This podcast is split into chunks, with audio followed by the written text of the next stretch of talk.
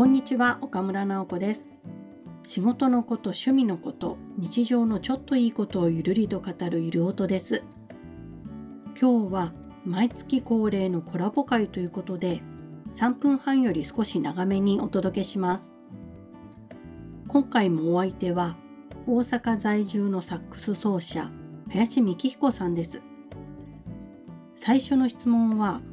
コロナ禍から1年経ってこれから身につけたいスキルは何ですか？でした。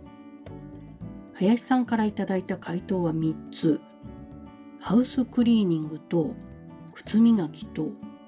体のツボ押しやマッサージをする整体でした。その心はということでお聞きしています。それでは本編をどうぞ。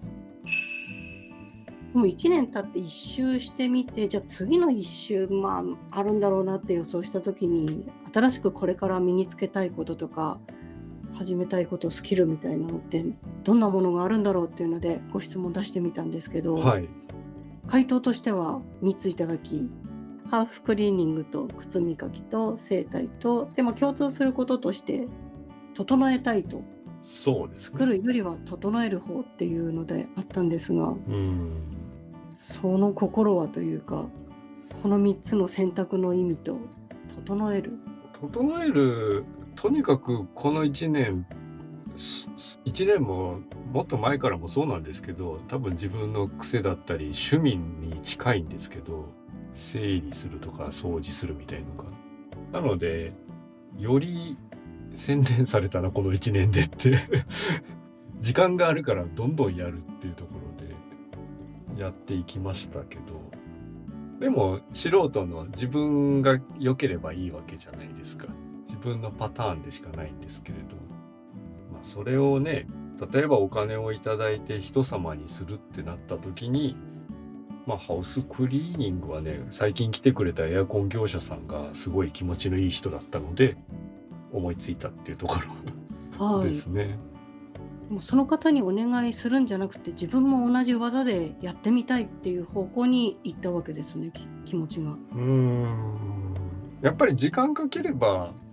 できるんですけどやっぱりプロの技があったり知識があったりするわけですけど。その方もね面白い人でもう全然僕何でも教えますよっていうね、もうだ ダメですよっていう商売になんないですよもう っていう変な人なんですけど、えー、もうハウスクリーニングあのコロナでねお仕事なくなったらねみんなハウスクリーニングやったらいいんですよつってもうお客様のことを考えてとにかく気持ちを込めればみんな綺麗になりますっていう、えー、まあ、そうだなっていう。それで納得してじゃあちょっと自分も気持ち込めてみようかなみたいな。そうですね。なんかその間に綺麗にした自分で綺麗にしたところとかもあるんですか？お風呂のカビとか取りたいんですけどやっぱり分かんないですし、はい、プロのあの技がまだ足りないとかね換気扇も頑張ったらいいんですけれどプロにやってもらったらすぐ綺麗になっちゃったけどすごいなって見てました。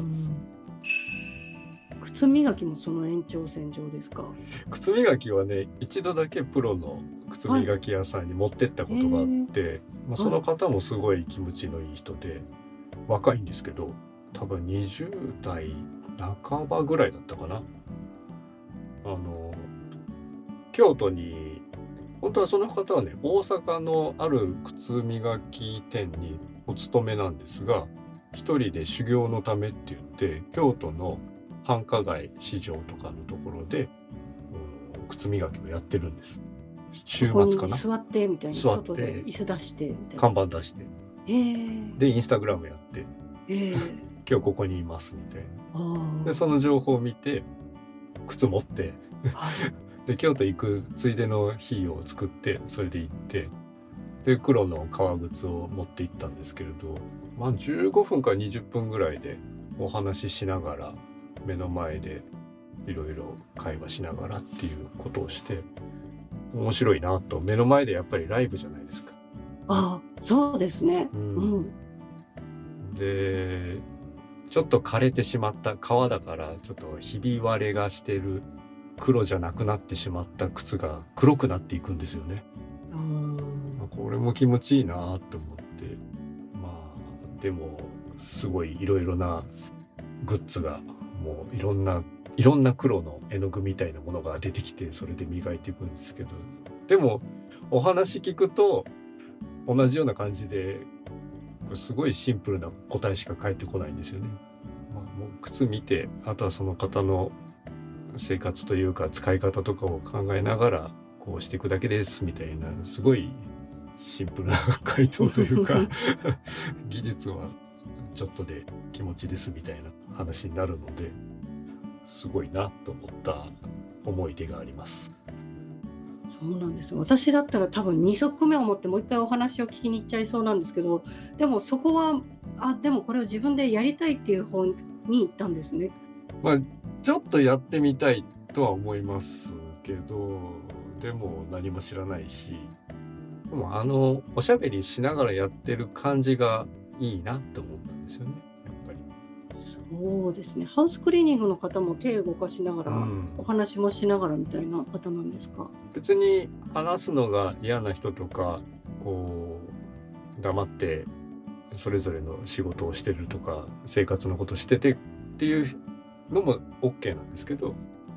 まあ、良ければ別に喋ってても OK でも手は動かすっていう。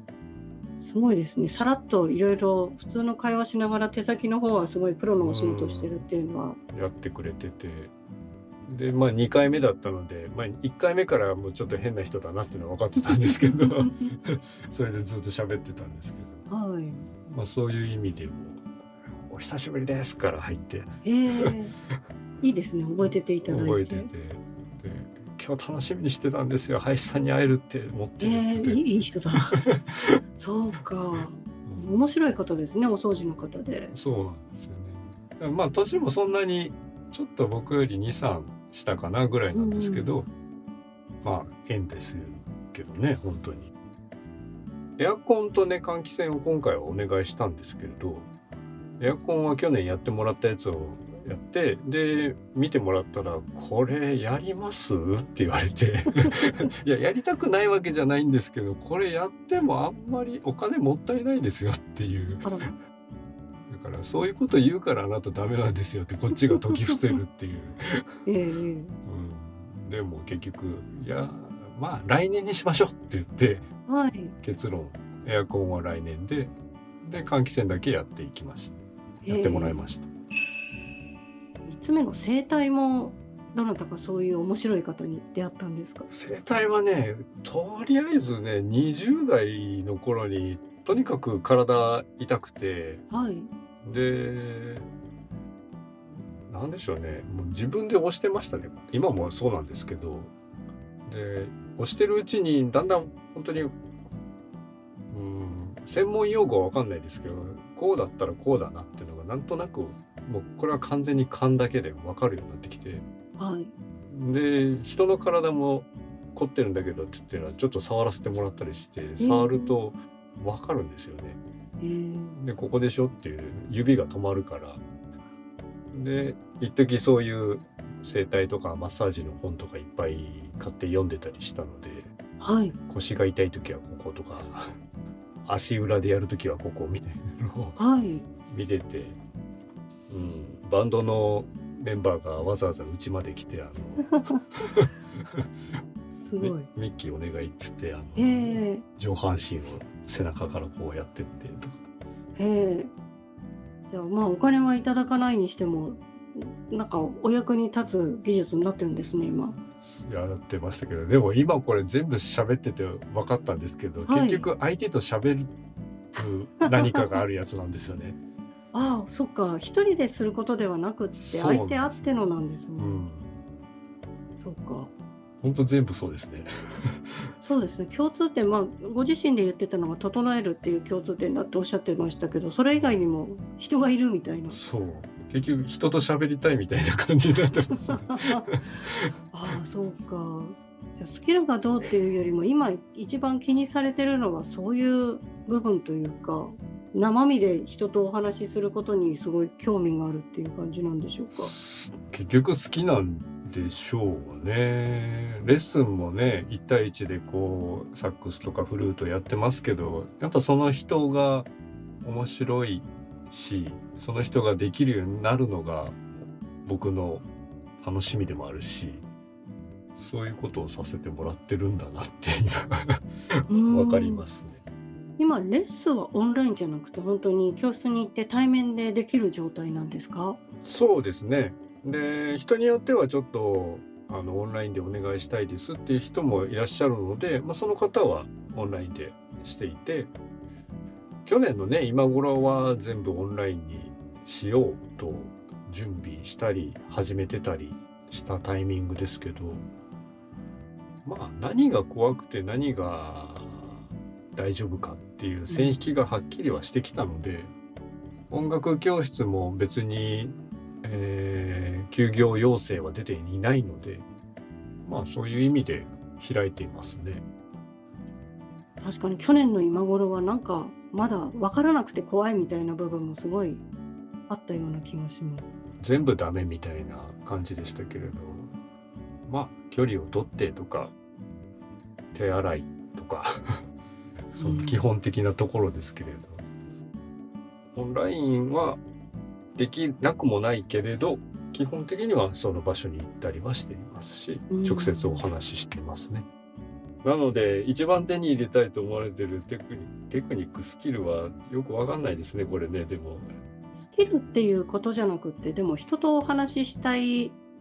欲というか前向きな部分というかそれは多分共通して一番最初に発想されたのがそこなんだろうなってたまたまこの質問に合わせた回答に3つ合わせていただきましたけど自分が欲しいものはやっぱりこう人とちゃんとお話ししてやり取りする時間とかの方が必要なのかなと。ですね。うん、みたいです。うん確かに人とちゃんと交流したいという欲は自分もあるかもしれません。オンラインは便利なんですけれどこの先ずっとこれと言われるとかなり寂しい気もします。今やっとワクチン接種が始まりましたけれど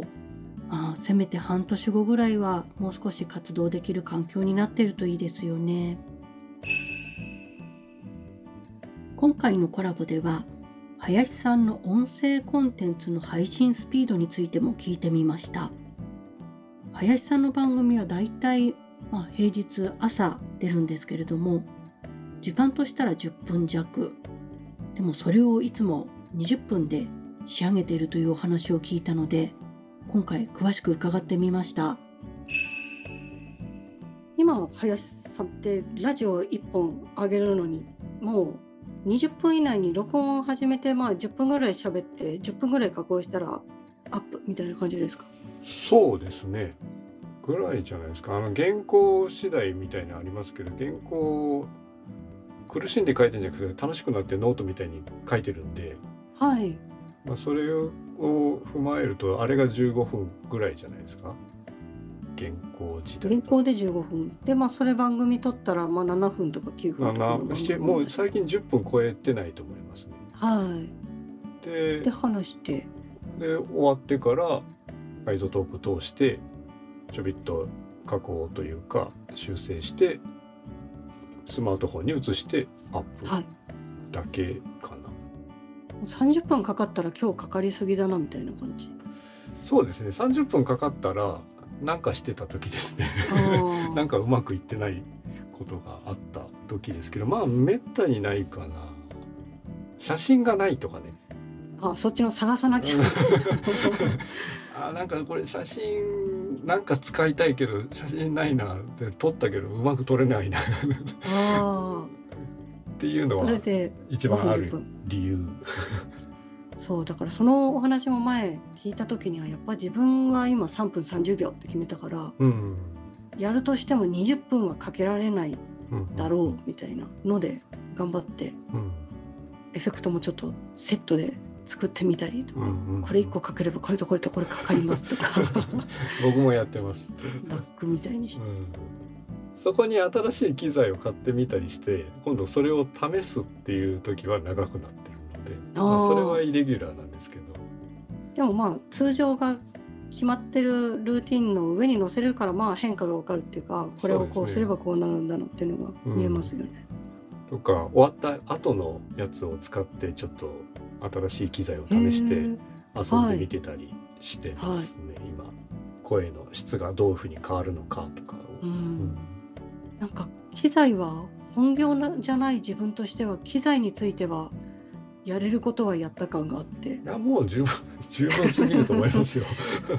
その先何かって言ったらソフトな部分で自分がどうにかせいやっていう。う。